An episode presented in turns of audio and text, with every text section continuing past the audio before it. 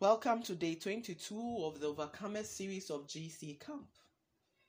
Today we listen to the word of God concerning overcoming the fear of the future.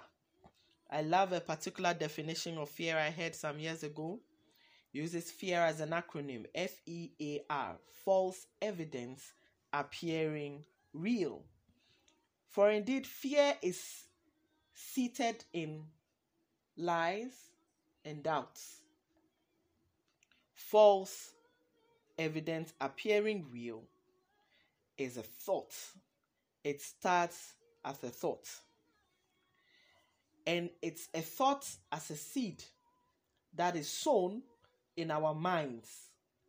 And even as it grows, it is rooted in our hearts and it bears the fruit of fear. When you read Genesis 6, verse 5, the Lord said that he saw the wickedness of man was great in the earth, and that every intent of the thought of his heart was only evil continually. When you read Matthew 15, verse 19, we are told that for out of the heart proceeds evil thoughts.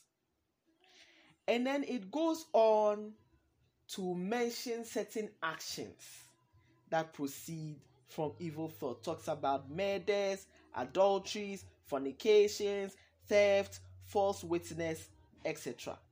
So, fear as a thought is rooted in the heart and generates actions and it also generates words. In Job 20, verse 2, Job says, Therefore, my anxious thoughts make me answer because of the turmoil within me. So when we focus on fear, we meditate on fear, we give it being and we give it life. For as a person thinks in his heart, so is he, according to Proverbs 23, verse 7. Now, God tells us something. He gives us his CV and tells us why we shouldn't be afraid of the future. Isaiah 46, verse 9 to 10, God says, I am God. He tells us who He is. Two, this person goes to tell us what He knows. He says He declares the end from the beginning, from the ancient times, the things that are not yet done. So He talks about what He knows and then His influence on what actually we come to know as our reality that he is able to alter events that are yet to unfold. And then he tells us what he can do in Isaiah 43, verse 19. He says he's the kind of person that can make a way in the wilderness and rivers in the deserts. After telling us who he is, what he knows, how he can influence reality, and what he can do, he now tells us what he has in mind for us. So in Jeremiah 29, verse 11, he says, For I know the thoughts I have towards you. They are thoughts of peace and not of evil, thoughts to bring you to an expected end. Another rendition says, They are plans to prosper you and not to harm you, thoughts that will bring you a hope and a future. So this person says, Here I am, this is what I can do for you. And Psalm 92, verse 5 tells us that his thoughts are deep. And Isaiah says that his thoughts are far above our thoughts.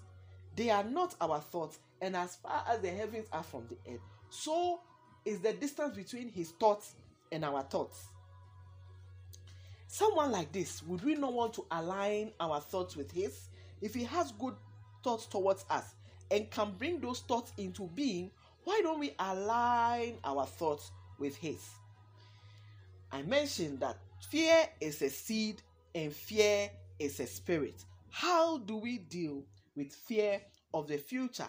First of all, Mark 3 tells us that before we can take steps to restoring what is ours, we must first bind the strong man that is in the house where our goods are kept.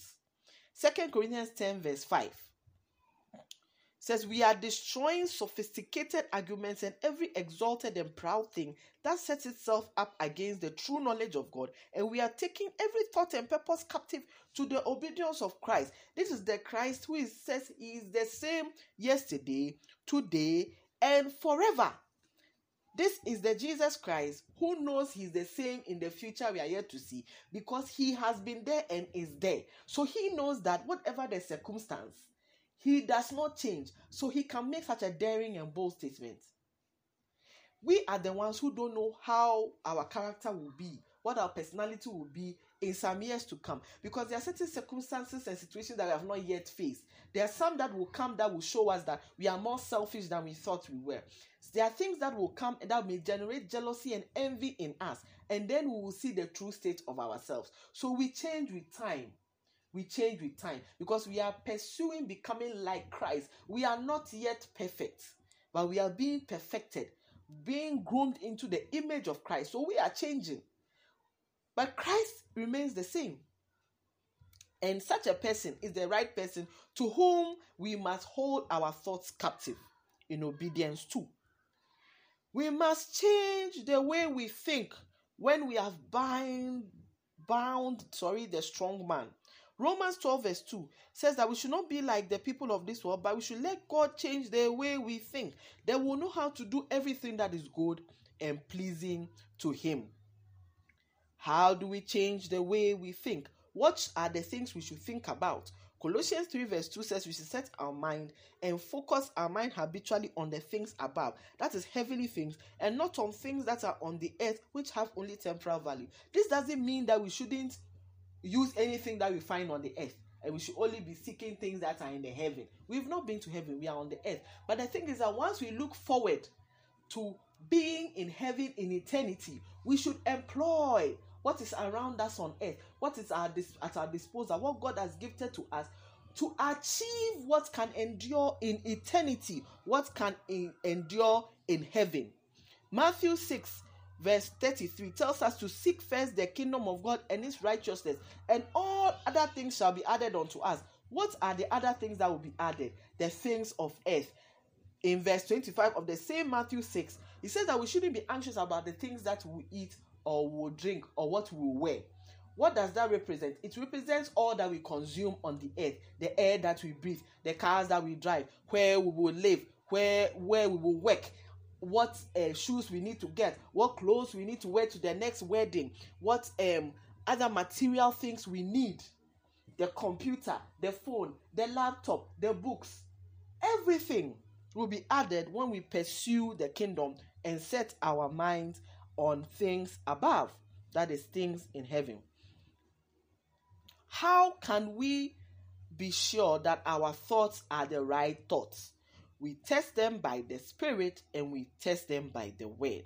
So you read Psalm 139, verse 22, where the psalmist says, Search me thoroughly, O God, and know my heart, and test me and know my anxious thoughts.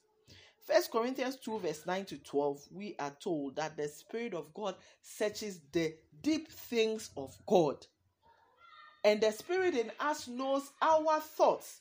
So even as the Spirit of God knows the things of God and knows his thought towards us and what he has planned, then he can test us and see whether truly what we are thinking is in line with God's will.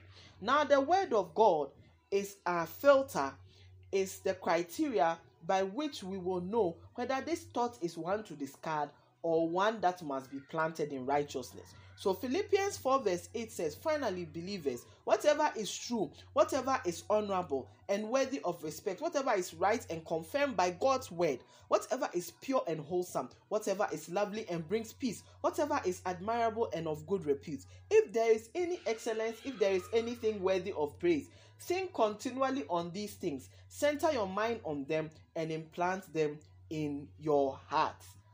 Your hearts, where thoughts should be rooted.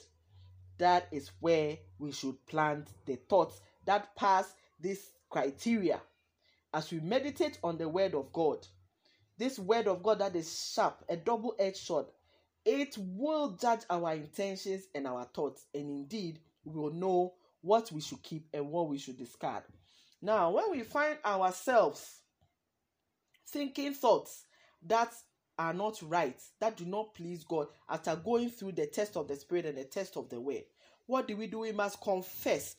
Isaiah 55 verse 7 says, Let the wicked forsake his way and the righteous man his thoughts. Let him return to the Lord, and he will have mercy on him and to our God, for he will abundantly pardon. So we come before God and we confess our sin. Father, forgive me for these thoughts. Father, forgive me. I turn away from these thoughts. So after putting these thoughts aside, thoughts of fear, now we need to replace that fear, that seed of fear, with a different seed. And what is that seed that we may, must employ? Matthew 17 and Mark, uh, sorry, Luke 17 tell us that faith as a mustard seed, as small as a mustard seed, can do great things. So let us take the seed of faith to replace that seed of fear. Let us change the seed. So we are told in Psalm 119, verse 11, that the psalmist said, I am hiding your word, O God, in my heart, so that I will not sin against you. And what does the word of God do? The word of God grows our faith. Romans 10, verse 17 tells us that faith comes by hearing, and hearing by the word of God. And Hebrews 11 tells us that faith is the substance of things hoped for, the evidence of things not seen. So the false evidence appearing real, that is the fear, must be replaced by faith, which is the evidence of things not seen, including things that are in our future.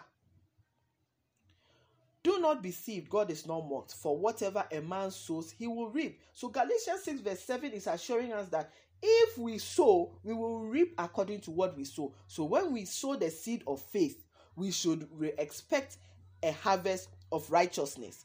How do we sow this seed? As the word of God is sitting in our heart and faith is generated, now we need to sow the seed. How do we sow this seed?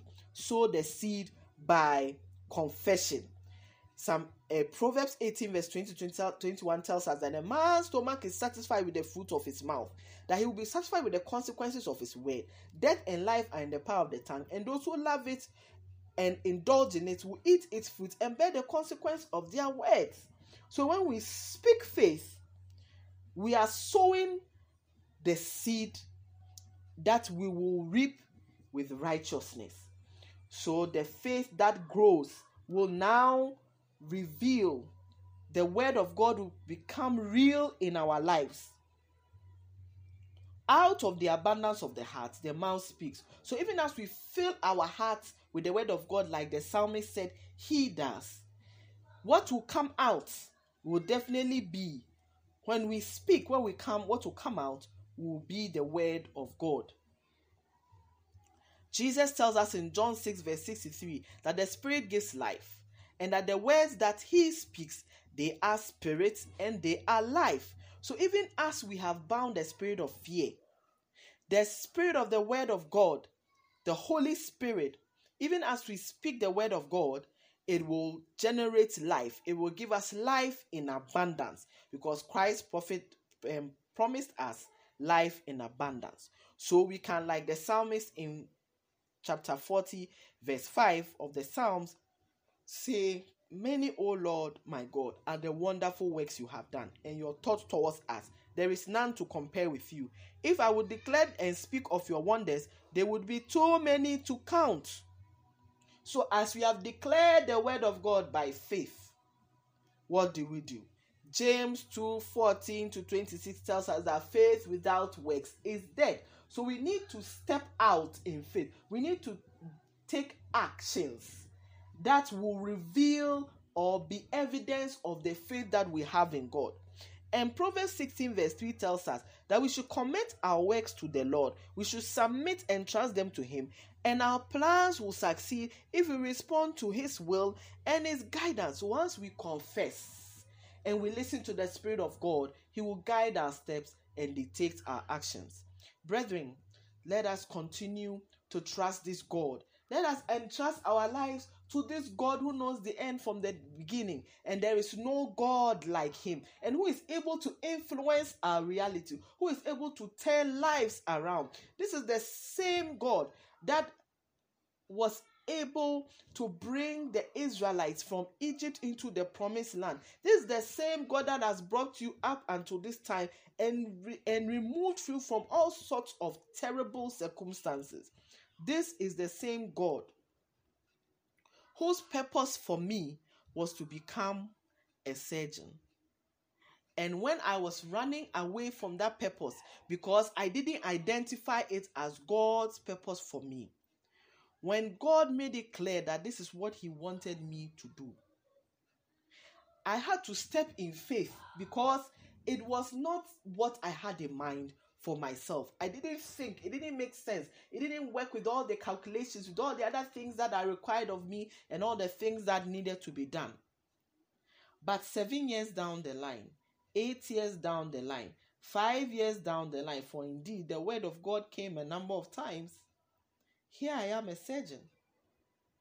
This is the God that I recommend to you. This God is faithful and He will take care of you. He will take care of you now and He will take care of you in the future. God bless you.